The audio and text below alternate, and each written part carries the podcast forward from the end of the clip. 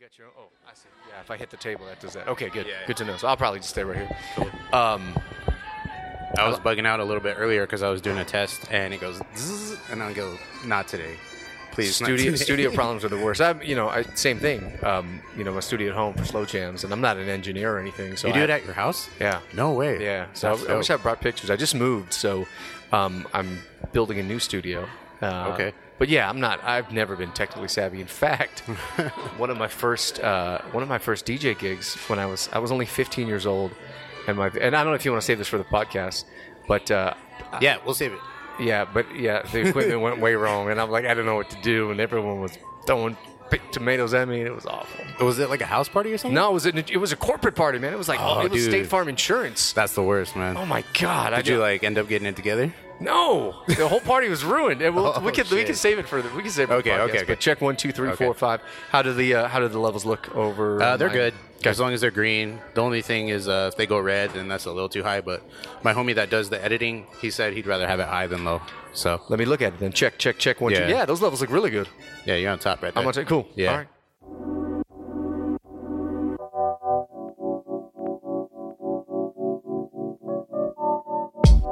What's up, homies? Thank you for tuning back into episode number seven of Cholo Stereo Podcast, sponsored by Low Arizona.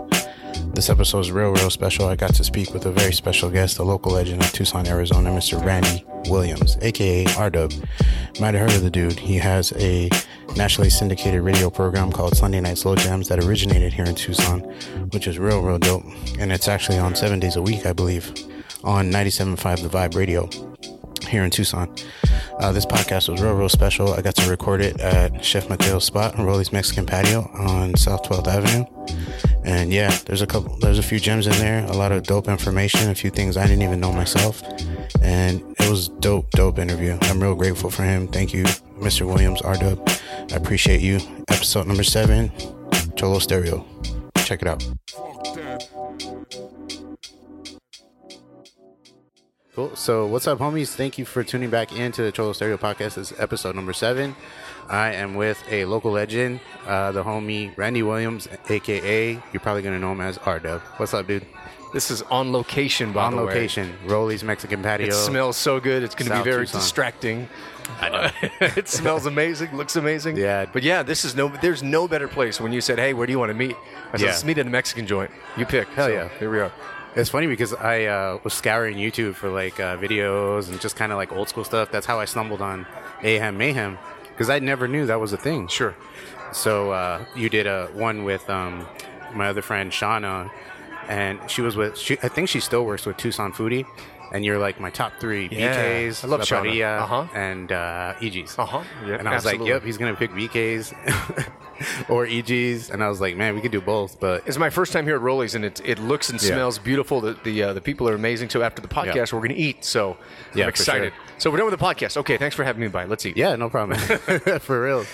So tell everyone why you're in town because you don't live here anymore. I don't know if everyone knows that, but you're in I- San Diego now. I love Tucson so freaking much. How long and, have uh, you? You used to live here, of course. Many years. Tucson's my home. I wasn't born here, but uh, Yeah, I you're born in Cali, right? Chicago actually. Oh no way. Grew up, yeah, grew up in Okay. LA. Uh, lived in Florida for a couple of years, but I moved to Tucson when I was uh, 15 years old, and uh, we can talk about that in a second. But all my dreams Yeah. came true. Like literally, literally the summer that I moved to Tucson, all of my dreams come true. Came true. There's no place I love, and I'm. I'm, I'm not looking Miguel in the eye now because I'm just looking No, at the good. Mountains and the clouds and the trees, and Yeah. it's so good to be here. Yeah. My senses are so awake. There's something magic about Tucson. But no, I've um, I've been out of Tucson for. I left in uh, 05. Gosh, 05? wow, unbelievable. Is that fi- Time flies. 15 man. years? No, 15 years already. It's crazy. I moved, I moved Yeah. to LA. I took a I took a gig in LA right before moving to Brazil. I was uh, I quit my job in Tucson at the radio station after 10 years Okay. with with Clear Channel, and I was going to move to Brazil. And I sold my car, rented my house, kissed my mom goodbye, got a place in Brazil. It was a huge dream for me, and uh, I was moving on a Tuesday, and the Friday before. Clear Channel, who I was working for, called me and said, "Hey, do you want to be a program director in Los Angeles?" And I could not pass up that opportunity. No. I knew Brazil would always be there. This job necessarily wouldn't, so I said yes. And I moved to LA for a couple of years. then Brazil, and now I live in San Diego. So I lived in San Diego for nine years. And What'd you do in Brazil? Same thing. Man, I- radio. Slow jams on the beach from my house. Yeah. Oh, way, dude. It's like retired. Yeah, That's like amazing, 32 man. years old. So I had a, I have a little apartment in Brazil, 20th floor, That's top sick. floor, overlooking the ocean, and I set up a studio there, which in itself is a, another whole podcast. But I Yeah. set up an entire studio, and I would do my slow jam show Dope. live from Brazil. Uh, and uh, yeah, it was amazing. It was great, and uh, got got in the best shape of my life because I didn't own a car, so I walked everywhere. Yeah. And uh, the man, the pounds came off. I I, I ate right. Um, and uh, yeah, I went to the gym every day. I mean, it was kind of like I was retired. Yeah. Um, but it was it was phenomenal. I had a great time. That but sounds I'm- amazing. I missed I missed the U.S. a lot. I really did. Yeah. And uh, came back, and I'm working in San Diego right now, and been there for nine years. It's nice because it's close enough to Tucson. To answer your question that you asked ten minutes ago that I didn't answer, I'm here because we're doing a Slow Jams concert tomorrow night. sure. Slow Yeah. Jams live. So Dope. yeah. You excited about that? I'm thrilled. I'm, I'm, I'm, ex- honestly, I'm excited just to come back to Tucson for any reason. Any reason for me to come back to Tucson is exciting. But yeah, I'm Yeah. excited for the show. I think it's going to be a really, really good show. Some, some favorites are going to be there. You know So- what's funny is uh, I attended. I don't know- know if it was like an actual slow jams event, but uh, it was at Gotham, and uh, Next was the headliner. No, that was a Slow Jams event. Yeah, okay, that, was, it. years ago though. That was like 2002, 2003 maybe. I'll have to look it up online. We We I wasn't even 21 yet. Yeah, because I had took the girlfriend that I was dating at the time. great time We went to. Gotham. We're like jamming out. And now it's a bowling alley, which is crazy. Yeah. Which I heard is closing. Uh, Don't quote me on that. I don't even know. A friend of mine said, "Hey, I don't Bed- really venture up there much, but um, friend, yeah, of, my, fr- friend of mine told me Bedrock's is closing." So yeah. Well, Anyway. they got another bowling alley that's uh, opening up at Park Mall. that's what I heard. That's Sears. Yeah. all kinds of changes, man. what I heard. When's the last time you've been back?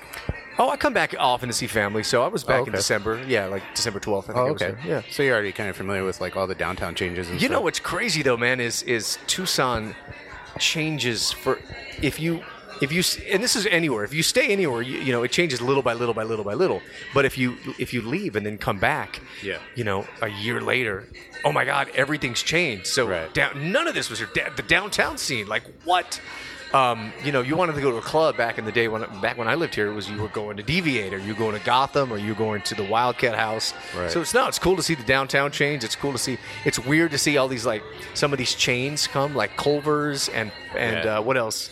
Uh, there's a few of them that uh, came to Tucson. Like wow. Yeah. So, but yeah, it's good to be back. Yeah, there's a lot of chains now. Uh, Yeah. Over on Irvington by uh, like Spectrum, there's a whole new like shopping center right there. The only thing I care about is Waffle House and EG's, and give me some good Mexican food. Right. So That's cool. Oh, so I wanted to talk to you about the Slow Jams event. Um, was do you do those every year here? You know, we did them for uh, 16 years in a row. The first slow jams was when I worked for KRQ, and it was at Gotham. And I think it was I think it was K-Ci and JoJo and Divine and uh, Uncle Sam. Wow. Uh, I could be getting I could be mixing that up, but we did 16 years, and we didn't skip a year until. Man, I think we skipped 2015. We had one in 2016, but we haven't done one of these shows for three years. Okay. Uh, concert business has gotten tough. Um, Are people just not heading out to shows anymore? no, you know what it is. Here, here's actually here's a here's a man. Here's a fun fact, man. So we used to be one of I will never say the first, but we used to be. There used to be only a few concert producers bringing these '90s slow jam artists. Yeah. To to, to for, for concerts for shows. So just a quick like little, little economics. I'll school some people on economics. so it. in like the early 2000s, right? We would bring um, Babyface. We would bring Al B. Sure. We would bring Jodeci. We could get them at a, at a reasonable rate. Dope. Now we can't because all the people like you and me that, and you're younger than me, but all the people my age in our 40s that listen to these artists mm-hmm. now are all the demo for casinos. So now all these Indian casinos, Indian gaming casinos, are bringing people like Johnny Gill and Boyz II Men. Yeah. Here's what, but here's what's happening. They don't need to make any money on the show. They just, when casinos bring ar- an artist like say Boyz II Men, they don't need to make money on the concert. They make money by getting those people out there to play their slots and play their table games. Exactly. So what happens is you've got casinos paying Boyz II Men three or four or five times than, not to say that they're worth, but Right. they'll, they'll never make money on the show. So uh-huh. someone like you know the producers that I work that brings bring Slow Jams concert, Boyz II Men is now priced out of the market. I hope I'm not boring people with with with economic stuff here, but now you try to get Boyz II Men five, ten years ago, they were fifteen thousand dollars, twenty thousand. Now they're charging you know hundred thousand dollars to do a show. you, you just can't you can't make that money back. Yeah. So anyway, so the, so the concert business has been tough because of that. But hey, you know what? As long as people are going out to see music, if eh, you know if someone's coming to Casino del Sol or Desert Diamond, as long as the music stays alive, that's that's fine with me. I, I, I never I never Yeah. start I never did it for the money. Hopefully, we'll have a really good show tomorrow. Yeah, because you've been doing it for a minute, man. And Cou- couple of minutes, yeah. You're pretty much, to my knowledge, the only one that is kicking slow jams, like still pumping it like slow jams every year, every time. Of course, you have your own show. A lot of people here remember you like slow jams, R Dub. Are you trying to be R Dub during a slow jam event? Like last week, I had, or uh, two weeks ago, I had a slow jam event Really? where we played oldies, and we did play some more recent slow Nice. jams, like 70s, 80s, 90s. And uh, it was with my homie um, Terry. He goes by DJ Fatsoul in town. I know Fat Soul. You don't have to tell me who that is. He's Oh, man. okay. That's him. what's up. Yeah, dude, he's a great dude. Um, yeah, so it was at uh, Thunder Canyon Brewery, which is owned by another one of my homies, a good dude named James. He goes by Runt. He's in a hip hop group called the Giant Scientists, real dope. Excellent. And uh, yeah, it was cool. And people, they really gravitated to it, and they're like, "No- you know, nobody really, like, why are you doing that? I'm like, because I love slow jams, like, I love the oldies, and I don't know. I feel like it's just like something. If you love it, you love it. If you don't, it's just kind of like whatever. But me doing this and like because Cholo Stereo is kind of just kind of my podcast for my bigger brand, which is Lower Arizona, which is more like hip hop and uh, I say I call it hip hop and the movement, the movimiento, which is kind of like political things kind of happening Sure. locally around town. And uh, so this is kind of like what I don't know. It's real interesting to have you here and like. I really want to thank you for coming down and talking to me. Look, man, talking about slow jams and travel Music Tucson, I could do that. I should be paying you at the end of this podcast. You know, Yeah. but you said something though about you know the music. Look, the music doesn't belong to anybody, right? Music is, is music is everybody's to share, and uh, you know there are a lot of amazing slow jam pioneers way before me. I'm lucky. I'm so fortunate and lucky to be able to call this my job. So Yeah. um, you know, no man. Look, when uh, people do slow jam shows and oldie shows, and I, I just love the music. So Yeah. I, I appreciate people who appreciate the music and who spread the music, and, we got to teach these youngsters. You know, You the do, sad man. the sad thing about the the genre of slow jams, Mm-hmm. particular. Is there's it's not the current slow jams out today they, they, they really don't exist. There's a few, but in the '90s, a huge part of current radio. There were so many slow jams in the 2000s and 2020s now. Geez, you know, you listen to the hip hop stations. There Yeah. may be one or two slow jams that drop. There may be a Frank Ocean Right. or um, who else? Um, Jhené Aiko or um, I mean, I mean- Drake's a huge one, but he also the, he also raps yeah. too. So, but, there's very few and far between. A John Right. Legend, and then there's like John this Legend. big gap where in the 90s. At any given time, a, a station's playlist would have 15, 20, even the pop stations would be Yeah. played Boyz II Men, and Yeah. um, it's almost like you don't even hear slow jams if you're not listening to your show. correct, you yeah, know? yeah, yeah, So that's crazy to me. yeah. And I mean, yeah, like you said, it's 2020 now, and things are a little bit different. But I just wonder how that genre is like still kind of existing. But like you said, those other artists, they're still making it. But as far as like back in the day, you did hear slow jams all the time. all the time. But I think it's like oldies. Oldies are timeless, right? Timeless. You know, whether it's Sleepwalk or Angel Baby or Ralfi Pagan or I could go on, but that music, it's not made anymore, but it's ti it's still timeless. yeah, there's And- still a whole subculture of people. I mean, Teenagers. especially in the Yeah. Chica- Chicano community, we're like, dude, play oldies. Like, Absolutely. I just recently got married at my house, and we threw a little. Thank you. We did a backyard wedding. That's all I played, and people were just like loving the vibe. I was like going around saying thank you to everyone, serving wine, and everyone was just feeling the music. I could I could tell because everyone was just happy, Timeless, and yeah. Like you know, a, a song comes on, and they're like, "Oh man, this one, you know, this is timeless music." I was hanging out with Art Laboe last I saw that. last Saturday, I think it was two two Saturdays ago, Yeah. and uh, he's 94 years old. That's unbelievable. And uh, this guy was there when that music came out. I know, man. Incredible. So I know. So funny that you say Art LeBeau. I think once he is not around anymore, but I mean, I love Art Laboe, but we all know as people get old, they pass. Do you feel like you're gonna get that that uh, torch handed down to you? No, um, no. I, I mean, because look, he, uh, we've talked about it, and I don't think. You've talked about it with him. Yeah, a Oh, little wow. bit. Like our people have talked to his people. Hey, so what's going on? I think there could never be another Art Laboe. Um, there just can't. I Yeah. think uh, I think he's he's his own person, and I'm my own person. And Yeah. uh, you know, I've I've taken certain elements of what he does, and and and other people as well. I mean, you know, growing up in radio, a lot of DJs, including myself, you take a little bit from from each person. I mean, maybe some people copy other people 100%, but I, I take a little bit from the things I love about different DJs. And one thing Art did that I really loved on Sundays is he had this network of radio stations and people. I was hearing listeners dedicate from city to city and state to state. And I thought that was I thought that was very important and and and, and of what he does. One of the just coolest things. But anyway, to answer your question, um, yeah, no, look, there's to be there's there's never to be another Art Laboe. Um, this will be exclusive for your podcast if you want to hear the, the backstory of me and Art Laboe. We hated each other back in the day. Are you serious? Oh man, he hated me. I hated him. like radio business or just Total- like total radio business. youngster like total radio business. oh that's funny Before I tell you that story, if you'd like to hear it, um, no. So no, you know, man, Art's ninety four. What an incredible legacy he has, and uh, uh, I hope we have him uh, have him another twenty years. Um, but um, you know, when that day comes, I don't know. Um, I, you know, we're again. I'm doing my own thing. You know, Yeah. we're, we're we're we're gonna hit 200 radio stations, um, and you know, I'm I'm actually on most of the. I think Art's on in 14 cities. You know, West Coast, and uh, I think I'm on in most of the cities he's on. So it's not like Right. okay, Art Laboe retires and you take all the stations. Like I'm, I'm honestly, I'm honestly like in all pretty, pretty much except for Los Angeles, I'm on in all of the markets. We share a lot of markets, and, Yeah. and some places we're, we're both on the same radio station. So in Phoenix, for Yeah. example, he's on our radio station in Phoenix, and then I, I come on after him. So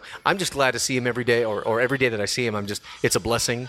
And uh, I'm just glad we, we became friends and patched things up. And that's cool He probably how does- long how long did it take for you guys to like squash that beef Well, you want to hear how the beef started? Sure. that's a great story. Yeah. I've never told this publicly. are you serious So maybe, hopefully, this, yeah. your podcast has already has a lot of followers, but maybe it'll go viral. not really but go ahead so this is some Tucson history. hell yeah Uh, in the '90s, so when did you graduate? What year did I'm putting you on the spot? What year No, did you're good. graduate high school? so 2001 and Okay. i'm 37 now So we're not far, we're not too far apart. I graduated in '95. Okay. The station now that is that I don't work for, the station now that is called Hot 98 F, Hot 98.3. Right. Back in the day, they were, if you remember, they were a bilingual station that played They were, Tejano man. music and old school. Yep. They were one of a kind, man. Looking back, you heard Tejano and hip old school and all hip hop. yeah and oldies. looking back, what a jewel that station was. So let me just take everybody back if they want to reminisce, since we're talking about oldies. Um, I remember first listening to to Hot 98 FM in the 90s in high school, and I discovered it by accident. And I was working for Power 1490 at the time, but I was cruising in my Cutlass, and I turned on 98.3, and here's Melissa Santa Cruz and Chavala Loco and Kid Corona and Manic Hispanic, these dynamic personalities. They're playing this music that I don't really understand a lot of it, but I understand some of it. Tejano, David Lee Garza, Los Tigres. Then they play Atomic Dog, Coolio. What is this? What a cool station this is. And then Art Laboe on Sunday nights. Um, I ended up working over there uh, after Power 1490 changed formats, which was very sad. But I ended up taking a job at at, uh, at Hot 98 FM, and I believe I was one of the first non uh, non uh, Spanish speakers over there. And I was 18 years old at, the at the time. Wow. We were broadcasting out of a horrible little shack on El Puente Lane, which isn't isn't even around anymore. They put the freeway over it, but it was yeah i heard that place was like it was near 29. people couldn't was- even find it Man, there were people buried in the bushes back there and stabbings. It was it was hood. oh shit You, the, the, the little alley you had to drive there. You know, you if a car was coming, you couldn't come because there was only one lane. Gra- Oh, I mean, wow. It was so good.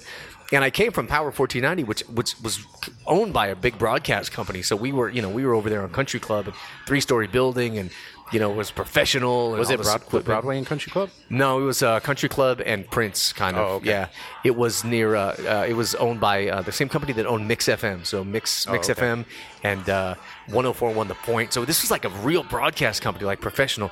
Then I went to Hot, and it was like in the hood, this Yeah. little Adobe building. There were no formatics. We had no budget. But it, let me tell you, man, it was one of the the most fun times of my life, and I was one of the first non-Spanish speakers, and everyone there was so amazing, and they took me in as one of their own, and they taught me things, and I was going to areas of town I've never been in, and going places like the Sagebrush Cantina, Oh, and man. I was learning stuff. I mean, I was learning That's old school right there, Bro, I was learning stuff, and JBJ Jesus Bernal was was teaching me Spanish, and I remember I was so embarrassed. I'm like, no, no, I, I can't say anything Spanish.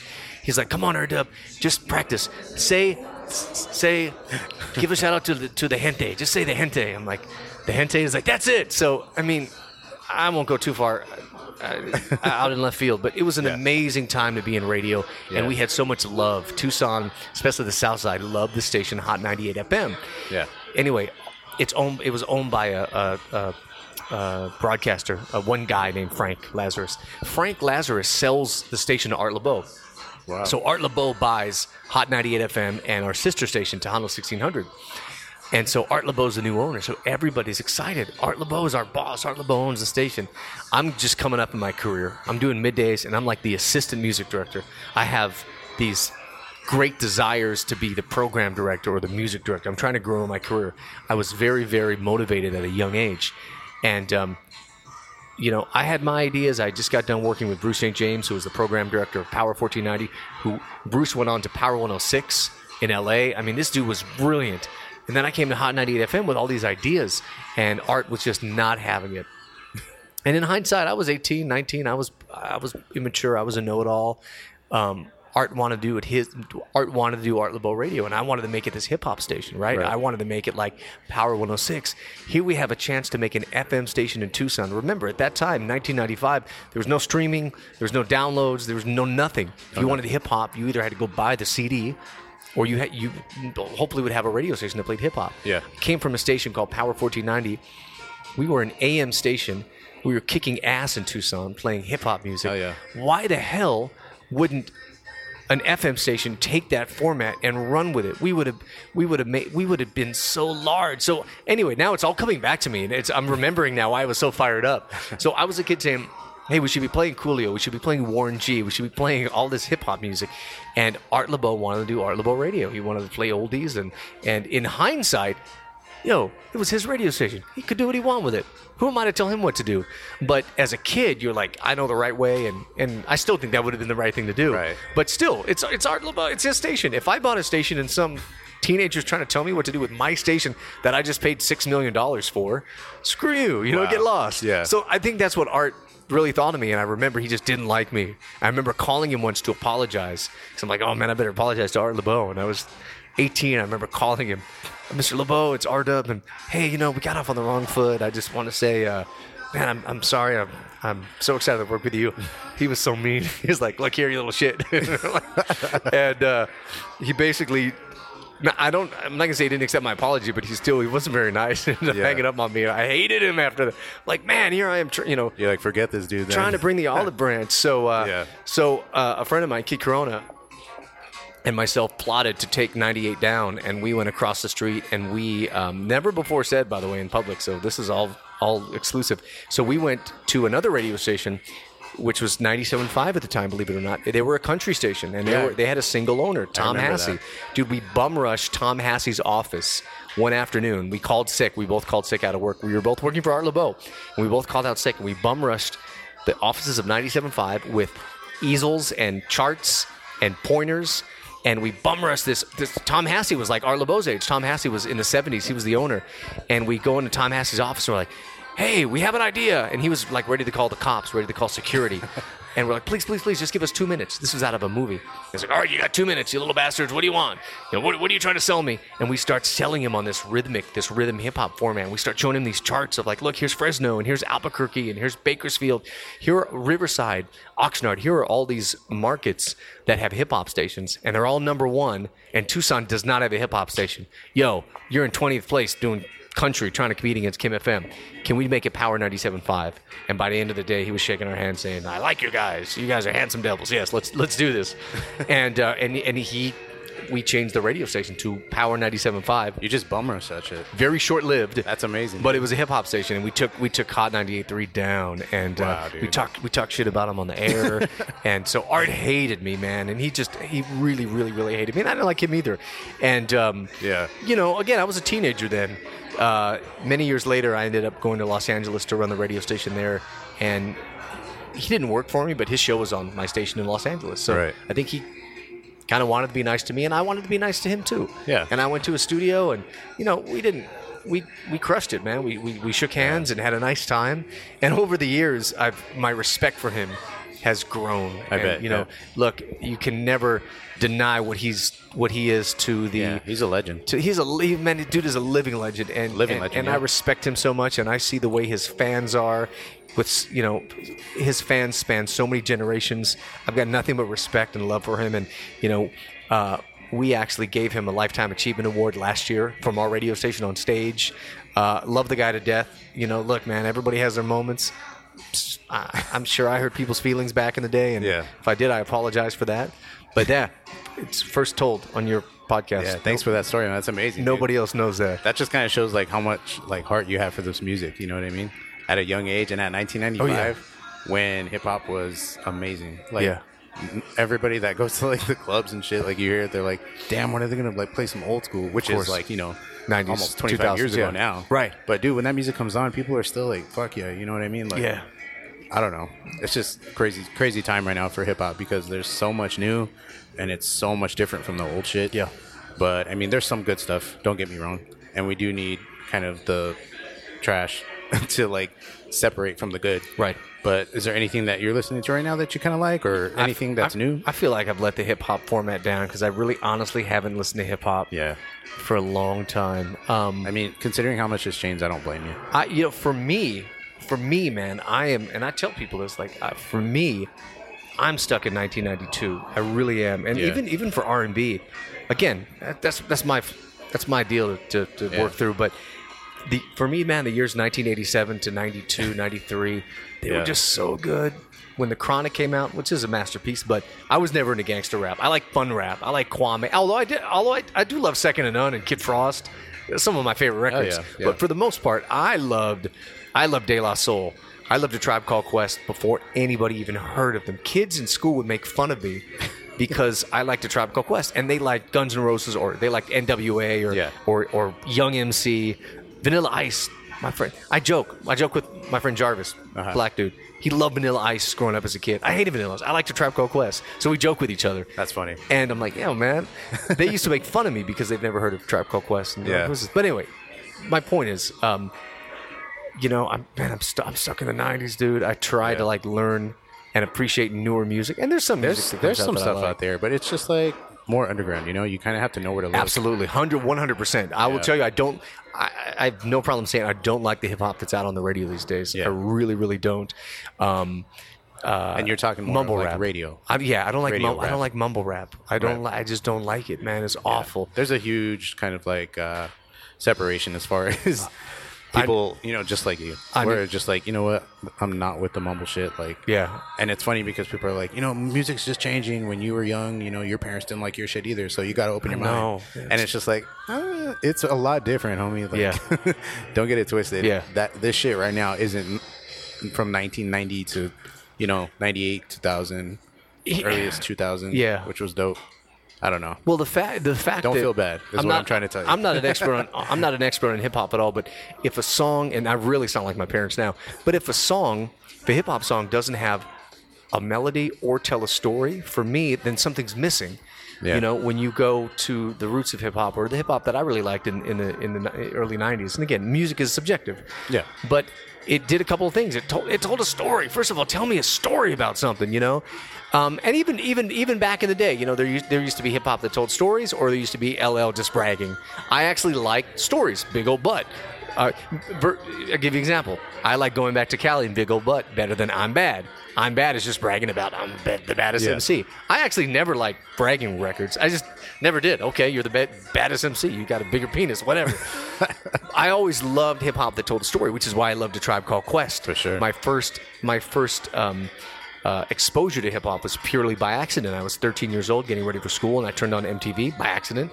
And this, they these these four dudes were telling this story about taking their grandmother's Dodge Dart from Brooklyn to El Segundo and meeting this girl at a restaurant and leaving their wallet behind. I'm like, dude, what is this? Is it this is hip hop? I didn't know this was hip hop. I thought hip hop was That is hip-hop. gangster stuff, and that was hip hop. And that hip-hop. blew the lid off my heart to love hip hop. Yep. It was game over. And then I dove into it. Brand Nubian, De La Soul, um, KMD. I went deep. See, I went deep, man. KMD, Chill Rob G. Um, anyway, man, I, that's you get me excited. I love that stuff, man. I love that stuff. Um, well, maybe if you come back to Tucson, my homie Herm, you know DJ Herm? I don't think so. Okay, he's real huge locally. Okay. Uh, great dude, good friend of mine. He does an event every now and then called Tribe Vibes, and it's basically a whole show Wow. dedicated to Tribe Called Quest. I'm in. And there's this really dope part in the show which he has called Rap Hands. And basically, what he does is put on a track. It's like, say, me against you, and you're kind of like um, lip lip singing, rapping. But the moral of the the thing of the game is to like who has the best moves or like doing this and that. Okay. Just- you know, Alright. kind of like the old school '90s videos. Sure. So it's called Rap Hands. I And may then- fail at that. I don't know if I have the coordination for that, so but I'll freestyle. When the next one comes up, I'll let you know. And maybe if you come down to Tucson, you can you can check it out. Please let please let me know. I would It's dope. I would love to. There's uh, there's actually a compilation. I don't know if it was licensed uh, or if it was just put out bootleg, but it was called Tribe Vibes, and it, it, it's Mm-hmm. a it's like a three or four disc compilation of all the music that Tribe Called Quest sampled. It's the originals. Yeah. You put it on, you're like, oh whoa, that's where they got Bonita Applebum, and that's where they got Award Tour. Oh yeah. Uh, quick story in radio, I've been fortunate enough to meet my idols: Albie Shore, Chuckii Booker, uh, Keith Sweat, Boyz II Men. I've been so lucky to meet all of these guys, and really like hang with them. Yeah. I ne- I've never got to meet a tribe called Quest, and I met De La Soul in the '90s, and it was like my best day ever. But I wanted to meet Tribe Called Quest. I've never got a chance to. You know, they don't. It's weird, man. They don't tour a lot. You know, they, they do a lot of stuff on the East Coast, or they do like Lollapalooza. They do something huge, but they Yeah. it's not like they're performing a Deviate. You know what I'm saying? And uh, I was at a, a Raphael Saadiq event a couple of months ago in, I think it was in was it in Compton or or, or South somewhere in L.A. Somewhere in L.A. This this South Central neighborhood. that was it was this cool coffee shop. It was this neighborhood that was like coming up. Wow. He was And I'm- doing a show. At a I'm just trying. I'm just trying to set the scene. It was an album release party for Wow. for VIPs for for radio people and record labels. Wow. And so we show up. We show up, and it's it's Raphael Saadiq is going to show up, and they're just, just going to play his album. To have some drinks and go home, and that's it. It was just like hipster coffee joint, but invite only. I'm hanging with people. I'm getting it introduced. It's like a mixer, right? It's probably 100 people there. I see a dude at a table, and I'm like, God, that dude looks familiar. And like he kind of looked at me a couple of times, like, God, that dude looks so familiar. I didn't think anything of it. All of a sudden, Raphael Saadiq shows up, and it's chill. It's not like a concert. It's it's all industry people, so people aren't freaking out like, oh my God, it's it's all people in the industry. And so the record label, James from Columbia Records, like, RW, come on, uh, let me introduce you. and he introduces me to Raphael Saadiq, and I shook his hand. I'm like, man, I'm a huge fan, and you know, ever since I was a kid, and I was telling, I was nerding out. I was telling him about all these remixes I have. And then he starts telling me his story. It's like, oh yeah, I wrote this with with with with Ali Shaheed, and he points at the dude that I was looking at earlier. And in my head, I said, "What the fuck did you just say?" I'm sorry, and everything just like everything just stopped slow motion, and everything he said after that, I didn't even pay attention to. And after he stopped talking, because I didn't want to be rude, Right. I said, "I'm sorry, uh, you wrote that with who?" He's like, "You know, Ali Shaheed Muhammad from he's from a tribe called Quest." I'm like, "I know who that is." I go, is that him? Well, yeah, that's him over at the table. Oh my God. Well, Mr. Saadiq, it's great meeting you. I'll see you later. and I went, I went over. It wasn't that quite that quick, but Yeah. I went over. and Dude was chilling by himself. Wow. And I came up and I just ultimate fanboy, just like poured my heart out. Right. Like, dude, I made a Tribe Called Quest ping pong paddle in in in a wood shop in eighth grade. He's like, and Ali was like, "Yo, send me a picture of that." I'm like, "I will," and. uh it was one of the coolest things ever. I would have been horrified if I would have left that night and then later found out that he was there and I never Yeah. got a chance to meet him. Did you So- end up sending that pic? I did. He actually he sent me his cell phone and his email address. I'm like, dope. And I would never abuse that. So like a week later, I emailed the pics. I didn't hear back from him. So I'm like, all right. I texted him like a month later. I'm like, hey man, get the pics. I still didn't hear back from him. So Yeah. I don't know. But um, I wasn't trying to fanboy out. But Yeah. um, you know, since since you're since a lot of the stuff you talk about is hip hop, I just I found I find it really interesting. I don't look down on people who have liked Tribe Called Quest in later life, but I find it interesting that when their current stuff was like they blew up so big years after their stuff was released. You see what Oh, I'm saying? yeah. Like ma- like they blew up in the mass appeal. Like white kids are wearing Tribe Called Quest t-shirts to Coachella and stuff. Like Yeah. like if back in the day they had that merch when their stuff was coming out, dude, I would have bought it all. They, they didn't have merch back then. Yeah. When Bonita Applebum came out and and Can I Kick It and like they were they were an obs- they were playing on MTV Raps, but they were still an obscure underground group. I couldn't find anybody who even heard of these guys. Like I said, and then it's funny. Then in the 2000s, maybe late 90s, that's when they just the, the hipsters the hipsters found them, and then they're they're cool, which is fine with me. Like I said, man, look, Yeah. music doesn't belong to anybody, but Right. I'm pr- I'm proud that I was one of the original lovers of a Tribe Called Quest, and I I don't say I discovered a lot of things, but I was one of the kids who discovered them at 13 years old. That's So, dope, man. Yeah, so I got to meet Q-Tip, and you know, Phife Dawg moved on, which is really sad, but I got to meet Yeah. Jarobi and Q-Tip. Yeah. So Yeah. How about uh, J Dilla? You love J Dilla? Producer? He produced a lot of. How do I not know this, man? Oh my goodness! d- which did he Yeah. produce? Their later stuff or no? uh, well, 'Cause trust me, I'm the he's guy who- produced a lot of music for a lot of bands. I feel like a dick now.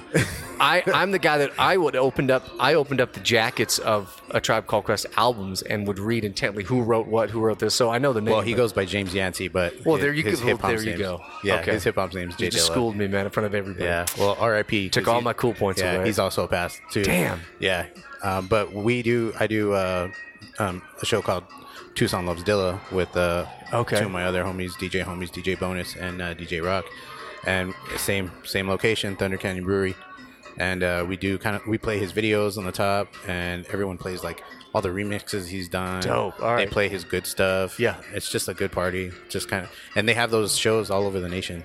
It's in February. Well, I know the name Yancey, so that was yeah. I mean, Yeah. that was it. Um, wow. Yeah. I, I even I, I'll go to that too. That sounds phenomenal. I um no, I even contacted recently the guy who and I can't remember his name, the guy who directed the video of I left my wallet in El Segundo. This sounds so nerdy. This is the nerdy things that I do. I'm trying to find the. Do, do, do you remember the video to I left my wallet in El Segundo? Uh-huh, yeah. I'm trying to find the restaurant that they went to where he left his wallet. And Right. when I interviewed Q-Tip on the air 10 or 15 years ago, that's what I asked him. I go, dude, where's that restaurant at? He goes, yo, that was outside of Vegas. So that was actually in Nevada. It's funny because they, they have this, this this town called El Segundo. It's nothing like El Segundo. El Segundo's in the LA suburb. El Yeah. Segundo's near the airport. Mm-hmm. But they show El Segundo. Obviously, they wanted a fun name, but they show El Segundo looking like Alamogordo, New Mexico, you know? Yeah. But El Segundo was actually filmed in the deserts of, of Nevada. So wow, that's wild. I want to find that restaurant. I never knew that. That's a I'm gonna leave my wallet there, just just just ceremoniously. yeah, that'd be dope. So- so speaking of, you remember when you said uh, kids kind of make fun of you or whatever, or whatnot for whatever music that you're going Yeah. to? What's what school was that? Because you went to school here, right? At that at that time, it was it, I was in Florida. I moved. To, Oh, okay. I moved to Florida at 13. I thought you were in Tucson then. 13 years old. So yeah, I moved to Florida at 13, and that's actually the exact time I discovered urban music. I discovered slow jams and hip hop pretty much that exact time, and um, and it was funny because I was into the real urban music, you know, and that was a time too when, especially with R and B, the music really wasn't hadn't crossed over. So like you had an ur- you had urban stations and you had pop stations. You had no, really no in between. So I was listening to the urban stations. You know, one of my first concerts I went to was LeVert and the O'Jays and the Rude Boys, and the other one was BBD. Now they were crossovers, but BBD and Keith Sweat and Johnny Gill. Um, so yeah, like my friends were into like the big mass appeal. Again, they listened to Right. Guns and Roses and Poison and That was huge then, Extreme, and they were huge. Roxette, and I didn't want to have anything to do with that. Yeah. So So speaking on another kind of genre of music subculture, you are I know good friends with uh, ODM, right? Lighter Shade of Brown.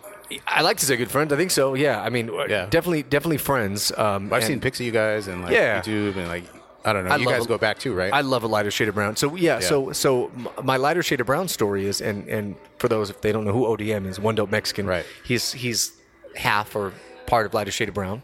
D Right. double TX was his was Right. his uh his R.I.P. R.I.P. D double TX. Um, no, I, here's a funny story. I had moved from Los Angeles. I grew up in L.A. almost my whole life, and when you're a kid, you don't realize that West Coast is different than East Coast. You just don't realize that. You think everything's the same. You you think wherever you grew up, the whole world is like. You know, that's being ignorant when you don't know. Yeah. And I moved to Florida at 13 years old, and I absolutely hated it. And um, I missed the West Coast so much. I didn't realize that cultures are different in different places of the U.S. Oh, yeah. I really miss the L.A. culture. You went so from like Latinos down in Florida to like hardcore Chicanos. I, no, you know what it was is I went from in LA because I moved from LA to Florida. I, I, I went. Oh, okay, so yeah, so I grew up in LA. It was reverse. Yeah. I went from from Latinos and and just the whole West Coast vibe to these country freaking bumpkins in Central Florida. I was not in Miami. I was not like in the freestyle scene, you know, dancing Oh, with these hot. Columbia women.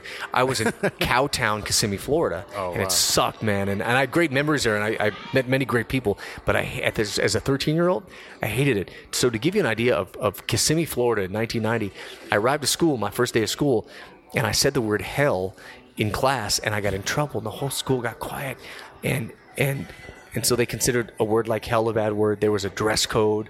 I came from a school that was kind of reminded you of like stand and deliver type of school, like LA Unified School District, like yeah. kind of anything goes. Like, look, Yeah. they're, they're, they're, they're, they're trying to they're trying to just like keep keep keep track of the gangs and making sure people aren't, you know, That's when like gang culture was like everywhere, and even in school. yeah. And I- I'm not saying it's good, but that's the way it was. Then I go to this Florida and they had dress codes. I'm like, a dress code? What is that? And they're like, oh yeah, you can't show your shoulders. I'm reading the handbook. I'm like, what? They measure the the length of your shorts or your skirt, your girls' skirts. Like, Your dude, your shirt can't be longer than your fingertips. I wore a shirt. Yeah, yeah, fingertips. That's exactly it. Yeah. I wore a T-shirt once that had a little Corona logo on it. They made me put a piece of paper over them. What, what kind of country bumpkins are you? So I hated, hated Florida. How do we get in the subject? What was the question I was getting? to? See, now you, you oh, got me. because I said you went from uh, Oh, one kind of yes. like Latino uh, demographic to another. So Orlando, Florida was interesting because the, de- the the demo was two types of people. It was the weird man. It was the weirdest thing. Two types of people. These country hicks, and I say that lovingly. I'm not. I don't mean. To, I'm not saying that as a dick. But these country cowboy hicks that different kind of rodeo, but they had rodeo days there. Okay. You know these these you know third fourth generation. They they chew, chew tobacco and and you know their parents owned farmland, and Puerto Ricans there via New York. So it was the and some black folks too. So it was really weird, man. Three types of and, and they all segregated. They all segregated. So you had nah, maybe they hung out a little bit. Uh, Maybe I'm being over dramatic, but they're very different people. You had so you had Hicks, you had some black folks, and you had these New York these these Puerto Ricans via New York. Yeah, Boricua. And there were things I didn't like about all three of those groups. Let me tell you that. But I also made some really good friends there. Right, right. Um, but that being said, um, I missed the West Coast culture, and I didn't even at the time I didn't even realize that it was a culture until I moved to Florida. I'm like, oh, okay, it's not like that here. So my whole Right. reason I'm telling you this is Lighter Shade of Brown dropped their song on a Sunday afternoon while I was in uh, Florida. And they actually, believe it or not, played it on the radio in Florida just a couple of times. wasn't Oh, a, big- wow. wasn't a big hit in Florida, I assure you. But I remember saying, "Oh my God, that's that sounds like my friends and my the people in LA. That Yeah. sounds like the gente in LA, right?" in LA, and. I remember running out and getting the cassette single and looking at the artwork of the cassette. Yeah, they don't dress or, or or talk like that in Florida. So I remember having such a huge attachment to Lighter Shade of Brown, and of course I went to school and told everyone about Lighter Shade of Brown. Yeah. they're like, "The fuck you're talking about? What do you what, what, what is that?" It was never never a big hit at all in Florida. Right. Um, but anyway, so so my my love for Lighter Shade of Brown goes back to when I was 13 years old. When I was finally able to meet them, only like five years later in, in Tucson, back in Tucson, 18 years old, working at Right. the radio station. Right. They, it really meant a lot to meet them, and I was a super fan. I remember I still have a picture of me and DWTX and ODM at Kennedy Park in '96, Oh, and I, I later brought it to them when they came back to the Outback, and I had them both sign it. Oh, I've- the Outback, dude. I forgot about that. I've always loved Lighter Shade of Brown. I will still say some of their songs are absolute masterpieces. The lyrics, Yeah, the, that's uh, timeless Chicano rap right timeless, and and the producers of those songs did such justice and respect to the samples. The way they sampled both, you know, Groovin and Right. um, and Crystal Blue Persuasion Yeah. in on a Sunday afternoon, freaking masterpiece. Yeah. Uh, Latin Active, Yeah. TJ Knights. I mean, this is Hey just DJ, I mean, that Hey DJ, world- world, world, uh, class, right? world-class Uh, Supreme. we- we're- we're- the Supreme team. Yep. Yeah, Supreme team. Anyway, phenomenal music. ODM's one of my favorite people. He's been doing radio for a long time. Love seeing him. Um, yeah, he's a and he's he's just a good dude. Yeah, that's cool. So yeah. Um, is there any other type of like Chicano rap that you loved? Oh, More I like, loved them uh, all. I love some like- stuff you probably never. Well, you of. said Kid Frost, and then we were just talking about LSOB. um, LSOB, Kid Frost. Um, you know, there was a, a quick movement of, of R&B, like Barrio Boyzz. Dude, you know, you heard of Barrio Boyzz? Yeah. There's well, a, they kind of got huge because of their uh, Selena song. Right. Yeah, Wherever you are. Oh, so good. Yeah. Crazy Coolin was good. There's a group that um, called Latin Side of Soul that had a song called Latino Mambo. Again, that wasn't even a big hit, but it was Yeah. about 1990. Look it up. Latino Mambo by Latin Side of Soul. Bobby Ross Avila. Um, and then on the hip hop front, I'm trying to remember. Oh, um, ALT and the Lost Oh, yeah, Civilization is, oh my God, one of my favorites. Yeah. Uh, um, uh, God, now I can't even remember. Wasn't the he a part of Kid Frost's group? They kind of like had a. Uh, the law, I believe the Lost what it was. Civilization. No, no, I believe Latin Alliance. Latin Alliance. There and they go. did uh, Tequila and they did Lowrider. Right, right. Um, and Kid Frost is a good, uh, I think a good friend of mine. We've been get, getting to know each other recently. And, and Mellow Man Ace, Melo Menes. Mellow Man Ace. Can't forget him. dope. And I'm probably forgetting some other people too. uh, yeah, that movement is you know you groups like uh, Two Down. With, with the song Helaba, and um, yeah, man, that movement was uh, What do you think of uh, Cypress Hill? Amazing. You know, it's funny. I'm, a, I'm it's unpopular opinion. I'm not a huge fan. I love Funky Feel One, um, but um, I've always been a softy man. So like, I'll, Yeah. I'll be honest with you. Like, as a kid, I'm gonna get booed. I'm gonna get virtually booed by everybody listening to this podcast now. but when like How I Can Just Kill a Man came out, like that's the song my friends like. Like, Oh, yo, Cypress, can I just kill a man? And I'm just like, yo, man, why, why are you trying to kill people? Like, I've always been like, I don't know, man. I, and I know it's just music. Yeah. But um, I, I, I'm sometimes I'm, I'm I'm a little weird, man, about gangster rap. Sometimes just Yeah. because I, I think sometimes it, it can be a little hypocritical. Um, you know, Yeah. Well, it's totally cool, man, because a lot of the, I mean, gangster rap, even, you know, the OGs, like the, the, uh, timeless artists like the Tupacs and the Biggies and they, even them themselves, they're like, yeah, I'm just telling the stories of uh, the dudes that I saw grew up. I, and, and, you know? and I'm just, exactly And I'm like, yeah, well, that's cool. You know, you didn't actually live it, but you were around it. Right. And you tell the good story. You made a good song for other people to relate to. Right. So I kind of see what, what you're saying. But it's it's hard for me to get excited and like turn up how I can just kill a man. But you know, Funky Feel One is Yeah, dope. Um, so yeah, Cypress is, is cool. But uh, uh, the more fun sing songy lighter shade of brown, I, Yeah. I just dude, LSOB is dope. Um, Yeah. And uh, it's so sad that we lost DWTX. I was Yeah. at one of their last shows a few years ago in San Diego. It was a small club show, and God, the music just it just took me back. So oh, good, dude. Yeah, for sure. so good. That's funny because that's kind of like my first introduction to Chicano rap because my uh, cousin, a cousin of mine, she uh, would play would play it in her car. because She was she was going to high school at Pueblo at the time, and she'd be like, "Come on, uh, Miguel, let's go cruise around and you know bump some music." Because she was you know under eighteen, not twenty one yet. She was just kind of you know just being being a homie to me, and we would go around cruising. And I was just like blown away because you know growing up um, as a brown kid and hardly any like at that at that time, uh, hardly any African Americans in my school in the South Side. It's nothing but you know Chicanos and Right. Latinos. So I love hip hop. We love hip hop, and you know we try to like relate as much as we can because you know there's a lot of similarities there. But as soon as Lighter Shade of Brown came on, I was like, who the fuck are these dudes? Right. Like, wow. Like I need to listen to everything that they're doing right now, and it's just cool because there's not a lot of uh, Chicano hip hop that is kind of that big, you know, besides Kid Frost. I, I I really hope that they will do a doc, a, a really good documentary, and it's a shame that they couldn't have done it while DWTX was alive. Yeah. But I think you know. Yeah. What's amazing is um, there's a YouTube video of Latin Active. They were doing some dance show. You can find it on YouTube. Yeah, it- doesn't it look like some cable access? you know what I'm talking channel? about, right? I know what Oh you're my talking God. Uh, They're all wearing Cleveland Brown stuff. They make my my hair standing up now just thinking about it, and I love Teardrop, dude. What happened to Teardrop? Yeah. the the, the girl that raps on Latin Active. I don't even know. I tried She's- YouTubing her. I can't find. She's shit so on her. dope. Now I heard she. Now I asked ODM, and I heard she become a teacher and got religious, and yeah. Oh, wow. Um, another group, and then I want to tell you something else that you you you you reminded me of. But one more group too. We can't forget is Proper Dos. Oh, dude. yeah. I Hella. bumped Fear Highness so much. I'm not a brown. I'm I not, bet. I'm, I, I was not a brown kid, nor am I a brown adult. but I used the word highness. But you know what? I'm sure, and a lot of people are like, "Yeah, R Dub's Chicano." I'm like, I don't know, man. His last name's Williams. Like, his mom might be like, No, uh, no, I- but his dad might be white. Zero. Yeah, no, no, no, zero- zero. How did you kind of deal with that growing up? But well, I, I, I'll tell you, it's funny. Like I was even, I called him the Fear Me Hyenas, man. I'd be like, "Yo, let's cruise for some for some hyenas." Yeah. And uh, dude, I grew up cruising Sixth Avenue, and my friend, my best friend at the time, who went to Mountain View, like whiter than white dude, uh, Uh-huh. blonde hair, Irish. Cody Hall was his name, and uh, we would go cruising every Saturday night in my Cutlass, and. It's funny, man. I joke about this. He's like, "Come on, let's not go to South Sixth Avenue. Let's stay on Speedway." I'm like, "No, dude, let's go to South Sixth Avenue."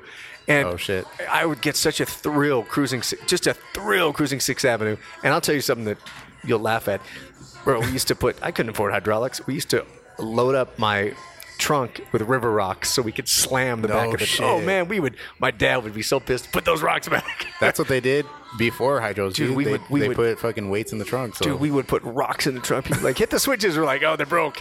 But dude, you're like Cody, get back in the backseat Right? and jump around. we we we would cruise, but we Oh, would shit, cruise. man, that's cool. We would cruise the hell out of Tucson, man. We would cruise up and down, and Speedway Speedway was hopping at the time too. Yeah. And I remember we were cruising Sixth Avenue. I remember pulling up to these chicks and almost hit the curb. They're like, "Go back to Speed uh, Speedway, white boy." And That's it, funny. It never bothered me, but um, you know, you know what it was is it's funny, man. I, I I never ever ever ever pretend to be anyone I'm not. Right. But at the same time, I could say I, I appreciate Yeah. the culture, and I appreciate all cultures, man, bro. I'll, I'll go to Yeah. I I go to North Korea and, and mess with those dudes, and, and like Yeah. I love all cultures. I think are so beautiful. But I, you know what what it was is I grew up in L.A. and I I went to school that was very multicultural, Mm-hmm. and I don't know why, but I always found myself. Well, number one, I loved I loved the Latinos, bro. Growing up, ever since Aaron Rellis, third grade, right? I was always and and uh, and uh, uh, who else? Uh, this chick Irene, and uh, and this chick uh, I can't remember her name now. Um, but all the all the Mexican girls in my in my school, Selene Rangel, that's it, Selene and Maritza, both of them, man, stunners, Man, stunners in 5th you're grade. throwing it back, man. And uh, yeah, I always loved, I always loved the the Latinas, and I wish at the time I would have like, like tried to learn more about the culture. But no, I was always just for some reason I was always, always just thought they were bad, right? And sure. um, and I lived in the suburbs, and the Mexican kids didn't live where I lived. They were bussed in from Highland Park and from East LA. Wow. But I enjoyed. I would literally, like, I don't even think you were supposed to do this because, like, I would bus driver would be like, "Yo, can you even do this?" But I would get a note from my mom, and I would like ride the bus home with like my friends Alex Bautista, my friend Alfred. Um, That's cool, man. and and and Noe, and I'd ride the bus and stay at their house, and I, I just knew it was very different. I didn't know why or what what was happening, but it was very different from my Yeah. lifestyle as a kid in the suburbs. You know, my nice neighborhood. I just liked it, and um, yeah, ever since, you know, I. I don't know, man. And, and, and, Tucson, and, and Tucson, I think, is the perfect place because Tucson was less segregated as LA. LA at the time, I don't think it's that way now, but at the time, LA was very segregated. Segregated. Yo, Right. that's the brown neighborhood, that's the black neighborhood, that's the white neighborhood, and that's it. Yeah. And people didn't really intermingle. When I moved to Tucson at 15, I had a chance. You know, I worked at you know Hot 98 FM at Power 1490, Right. and and you know I DJed quinceañeras, and people would bring me plates and tell me how to eat properly and and how to pronounce names, and and so anyway, I it's something I've always just loved, and like there's no place I'd rather be in Tucson than on 12th Avenue. To be honest Yeah. with you, man, it, with this food, yeah, man, we could go to. I don't even know where people go these days, uh, La Encantada or whatever. We can go to those places in Tucson, and I'll enjoy them. Right. Uh, the foothills, but I'd rather go to 12th Avenue anytime. That's, That's just, dope, man. this is what I like. But Yeah. yeah, man, cruising. I love to cruise, man. That And, was so huge back then, man. Uh, I wish I had my. I still have my Cutlass that I had back in the day. Oh, and, no and way, now it- now it? it's show quality. It's drop top. It's got switches, real switches, no more Oh, rocks. there you go. But I, I, Oh, yeah. I wish I could take it back in time and cruise South Sixth Avenue with it because at the time, Does that stay with you in uh, San, San Diego, yeah. Oh, at the time, I just had some shitty rims and. Do you just never take it out? It's just strictly show. Yeah, sure. I'm afraid the wheels are going to fly off, man. I got knockoffs on them. I hear stories, but um, but I remember I'll never forget cruising into a, a Circle K, and uh, and this girl in, Tuc- in Tucson when I was 17, 18, and this girl Oh, looking shit. at my car, looking down on it. Shit's all faded because it was faded at the top. I remember that that insult stuck with me forever. And I said, one day, Yeah. one day, one day, Fiat Mejano, you're going to see, you're to you're to see my car, and it's beautiful now. It's in the, it's in the shop right Uh, that's now. what's up, man. Getting redone. Yeah. So, yeah. Love cruising though, man. You brought Yeah. me back. Oh hell yeah, dude! I I totally remember when people were still cruising on six. So I'm wondering too. Also, maybe a, a Tucson historian could tell us. But like, you know, when did cruising end? I know, I know they started blocking off the streets to, to end it, and I think that Yeah. I think that helped stop it because at the time, and they were whatever whatever the the. Uh, Tucson PD and South Tucson PD did worked because we'd go down Right. to cruise. They had, they blocked off the entire street, just blocked off. You know what? No It- option. that kind of thing doesn't really happen anymore just because people don't do it anymore. But um, on Sunday, still at Rodeo Park, people park their rides, and it's like solo riders and uh, car clubs. They'll just come, hang out, and park it, chill, play the music, and hang out.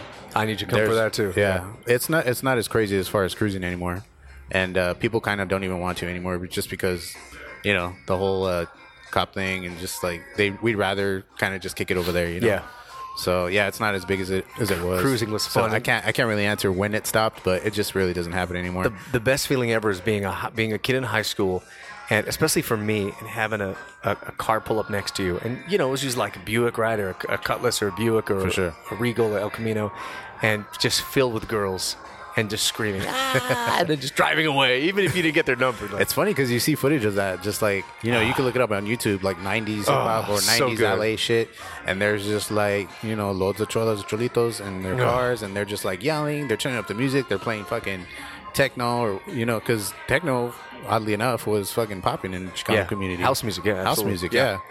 And you know it wasn't just Chicano rap; it was house. I feel it didn't hit Tucson too much. I felt Oh, like hell no. El Paso had a huge, huge. LA did, of course. Yeah. But El Paso had an interesting house culture and still does. But anyway, yeah, That's man, great times, great times. Yeah, for sure. Um, touching on music again, I know you said you don't really fuck with like a lot of the gangster shit, but what about? Did you do any of? Uh, I don't know, digging in as far as like bands like Public Enemy and bands that are kind of like more Yeah. politically kind of in, in the scene. One of my first albums was was Fear of a Black Planet from Public Oh, Enemy. dope. Yeah, I love love Public Enemy. Uh, and and you know, yeah, they're still doing shows. They're still amazing. Public Enemy's. Uh, uh, I'm gonna actually do a show with Flavor Flav coming up Nice. in August in San Diego. So no, I like Public Enemy. That's Uh, what's up. I liked him a lot. So yeah, Yeah. And you know, I can also listen to hip hop and not necessarily. It's funny you ask before we did the podcast. You, you very respectful of you. You said, "Is there anything you don't want to talk about?" You know what I didn't mention is politics. I, you know I don't talk about politics because it's so dividing. I feel Well, really especially in yeah today's the- today's world. The only thing I'll say is, I think it's sad that people won't listen to each other on both sides. Yeah. and um, it, it breaks my heart. Uh, I actually con- consider myself more of an independent than a, even a, a, Right. liberal or conservative. Yeah. But man, I really believe that as I got older, I'm able to listen to more people's points, even Yeah. if I don't agree with them. Right. But you and I can sit down and have a meal, and even if you tell me things that even go against my values and. Dude, I'll still listen to you. but when. I see people on Facebook saying, "Oh, if you think this, I'm going to unfriend you," yeah. Really? Like, come on, man. Yeah, that If you- happens a lot within like even families, dude. Like Thanksgivings, ever since Yeah, like, that's a kind shame. of the whole bullshit started, they're like they don't even go to each other's houses anymore. like- Yeah. and I get that. You know, you're gonna do what you want to do because you don't really like this person because whatever they believe, it's kind of like going against your beliefs. And people, I don't know. It's just tough, man. Like, I'm literally going to film an it's Insta real story tough. while we're talking, so don't don't uh, No, don't, go don't, ahead, don't, brother. don't don't be distracted by what I'm doing. So I can No listen worries. to um I don't mind listening to um uh I don't mind listening to hip hop that um differs with my political opinion. I don't, Right. I don't care. Like I, music is music, and I, I really Right. I, for the most part, unless you uh unless you're really spewing hate, um, Right. I, I'll, I'll listen to everyone's opinion. I really Yeah. will. So that's cool. Yeah. yeah. I guess Public Enemy's doing a show with uh, Bernie Sanders next month, which is crazy. that Did you see that? It's deceiving. Look at the logo. It says Public Enemy Radio. What does that mean? I don't know. Yeah. I thought it was Public Enemy. So did I. Kind of like a Bernie Sanders. It, it could be, but if you look closely, it says. Bernie and Public Enemy, and then below the Public Enemy it says ra- the logo says Public Enemy Radio. No way. So I don't know if it's really them or not. Hmm. I don't know. We'll see. Yeah. We'll see. Yeah, that's interesting. Yeah. That you say that because as soon as I saw it, I'm like, oh, there it is. Public Enemy is going to endorse Bernie Sanders, and shit's going to pop off. The uh, sun, the sunset behind you is beautiful, by the way. Oh man, they So- got the best sunsets here. If I'm making googly eyes at you, it's because of the sunset. It's not you, I assure you. no, I know, man. You're good. You haven't been here in a long time. So That's fantastic. when's the last time you came again? December. Yeah. Oh, December? Yeah. See my goddaughter. Oh, that wasn't that Yeah. bad. Shit, sorry. man. It's a all good. It's a bee. These are friends. Yeah. Just for the people that are listening out. Um, we're at Rolly's Mexican Patio, and it is kind of inside outside, so we're kind of dealing with uh, bee issue right now. Yep. So sorry about that. No worries. Um, yeah, man. Is there anything else that you kind of wanted to bring up about Tucson history, or just like anything really that you're working on now? I know you got the uh, slow jams signed up in New York, right? So yeah, we did launch uh, we did launch Slow Jams uh, in New York. It was pretty exciting. By the way, for those of you joining us on uh, Instagram right now, we're at Rolly's Mexican Patio with with Miguel. Name of your podcast is Cholo Stereo. Cholo Cholo Stereo. Stereo podcast sponsored by Lower Arizona on Instagram at Lower Arizona. Subscribe, and we'll be at Rolly's for a few minutes in the Desert Diamond tonight. And I look fat in the shirt. Um, a horrible angle. I'm getting old. Um, you know, uh, Tucson history. Just that I'm, you know, honestly, man, just that uh, I'm in no means an, uh, by any means an expert in Tucson history at all. Right. I'm happy to be a very small part of it. Uh, what an amazing city! I think people who live here, I'm not sure. Well, I know all of them don't appreciate it the way you and I do. I think some do, but some don't. You know, I hear a lot from friends. I can't wait to get out of Tucson. Yeah, you know, for whatever reason. It's funny because those are the people that they're. I mean, not to say they're not in the scene, but they don't really know where the good stuff happens. Like you know, the events I'm telling you about. Sure. We got Tribe Vibes. I'm doing shows. The slow jam stuff. There is stuff like that. You just kind of have to search it and be more open to things like that. Absolutely. You know, and go to different places because uh, I don't know. I'm not even sure when this place opened, but my homie Herm that does the shows, the, the Tribe Vibe shows, he used to have a night at La Cocina called uh, Kitchen Sink and um, it was a great dance party. And back when I used to DJ, he used to let me DJ probably once a month there, and it was on Saturdays, and it was just like the most eclectic type of music we could play. I played everything, and everyone would dance to it. That's dope. Yeah, and it's still there, La Cocina. Okay. Yeah, it's in the uh, the arts district, kind of like by the uh, which museum is it behind? I think just the, I'll check it out. The Tucson Art Museum. Okay. Yeah, it's it's real dope. I'll check it out. Look, Yeah. there's just there's magic about Tucson, and Yeah. and, and I have, and you know, I've told you before with my music taste. I have a I'm, one of my New Year's resolutions, or one of my personal goals, is to like stop living in the past. I just, I just, I'm, I'm so sentimental. So I really, what I've, what I've tried to do is I still enjoy the past, but I, I try to enjoy today as much as I can because today Yeah. is going to be the past in 15 years, and we're going to be talking about Yeah. how dope 2020 was. Doesn't it seem crazy? Like we're talking about things that are 20, 25 years ago. It's it's it's ridiculous, but Time's just flying, man. Tucson's magic. I'm I'm so so grateful to be part of it. Let me just tell you, man, I've had so much fun in Tucson doing radio in Tucson. Things that I can never talk about on this podcast because they're not they're not even R rated. There's we I mean, working in radio as a kid, you know, as a sophomore in high school, a junior in high school, Right. being on the freaking radio, dude. Are you serious? That's man? radio wild, was such dude. a big deal back then, you know. That is crazy. And it was just we just had fun, You lucked man. out, man. You lucked so out. lucked out, man. we had fun.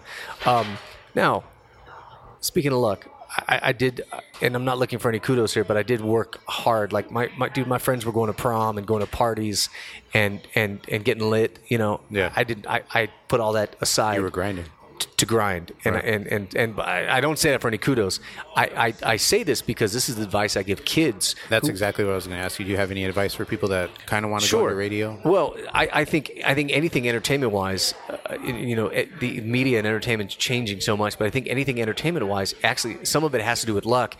I truly believe it's, you know, this is my equation.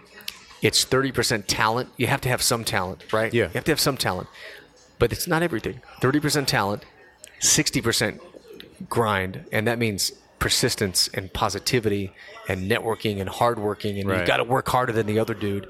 Yeah. And it's I think it's ten percent luck. There's absolutely luck, and man, there's absolutely luck involved. There was luck that I came to Tucson. You know, if my mom wouldn't have moved to Tucson with with my stepdad when they retired, they could have moved to anywhere else. They could have moved to somewhere where you know I, there wasn't an opportunity for me to. If they moved back to L.A., it's really hard to break into radio in L.A. I bet. So no, look, I think I think thirty percent talent. There are so many amazingly talented people that even do what I do, that do slow jams, but they don't they don't put in the they won't put in the work to to, to do other things. Um, Right.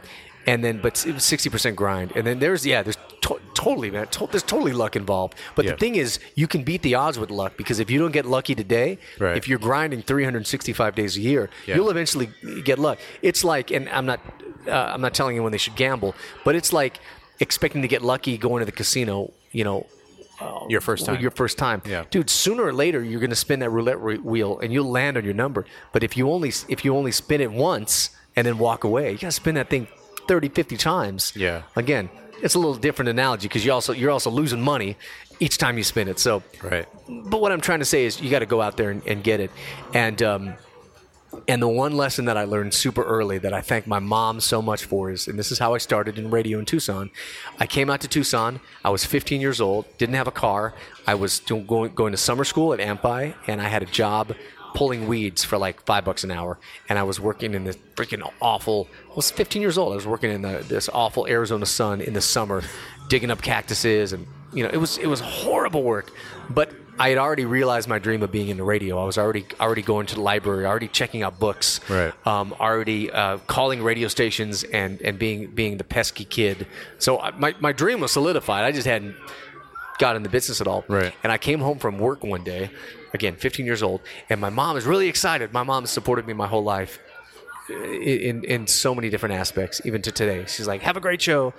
But I come home and my mom has got the newspaper out, and there's an ad in the in the want ads. Now, if kids are listening, the newspaper is what old people used to read back in the day. Yeah, the and if, classifieds. if you wanted the job, Yeah. i- i- sorry about that. If you wanted the job, you'd look in the classifieds. She says, "Look," and she shows me this classified ad for a mobile DJ company hiring for a mobile DJ. And Yeah. it says experience preferred but not required. So basically, my mom was like, "Look, here's your chance to break in. They're looking for somebody. Give them a call." And I said, "Nope." I said, "No way, man. They they looking for people with experience. I'm only 15. Uh, I've never worked anywhere. Um, uh, they're gonna laugh at me. I basically said, "You're crazy." And uh, she said, no, you should really call. You should really. Nope, there's no way. Forget about it. And that was the end of discussion.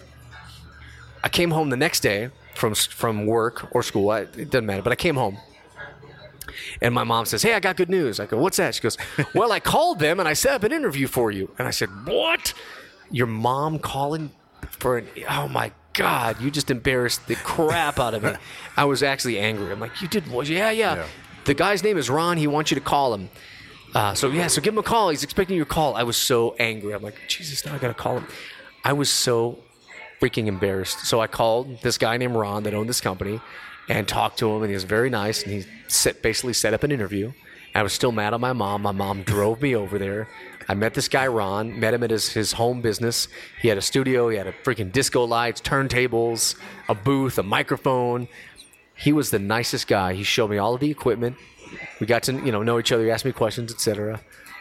I don't remember much else. I remember going home just feeling like God, so embarrassed.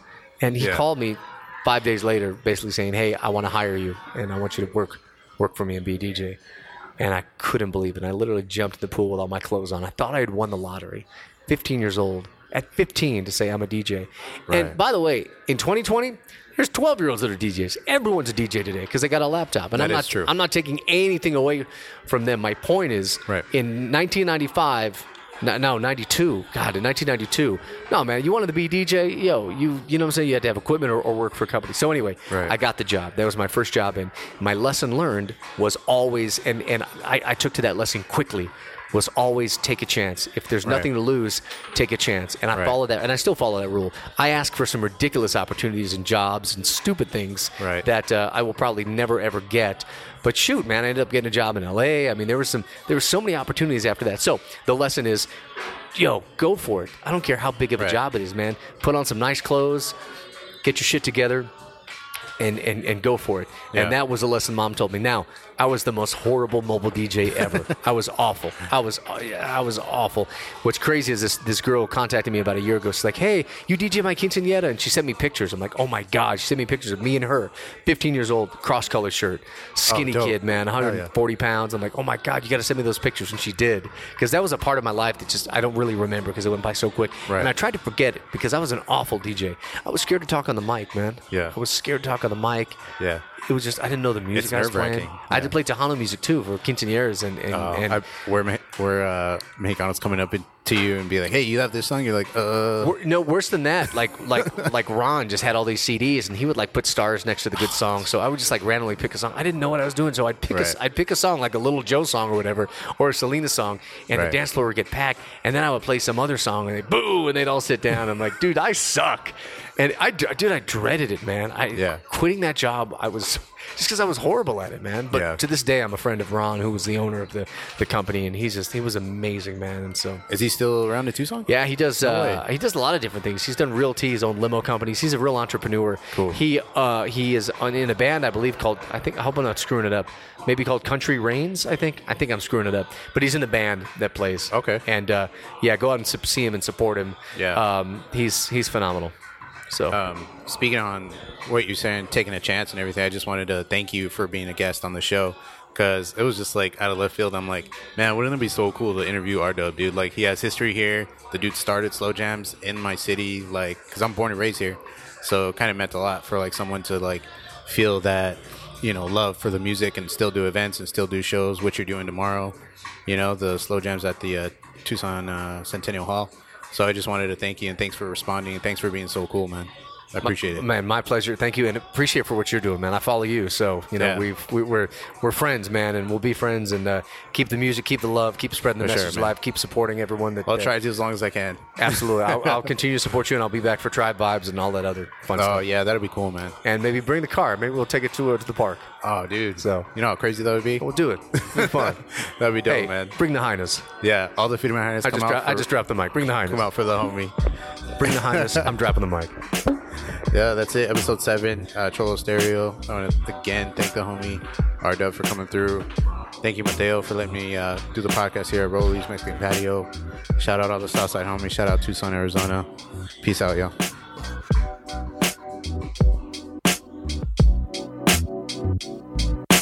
Fuck that.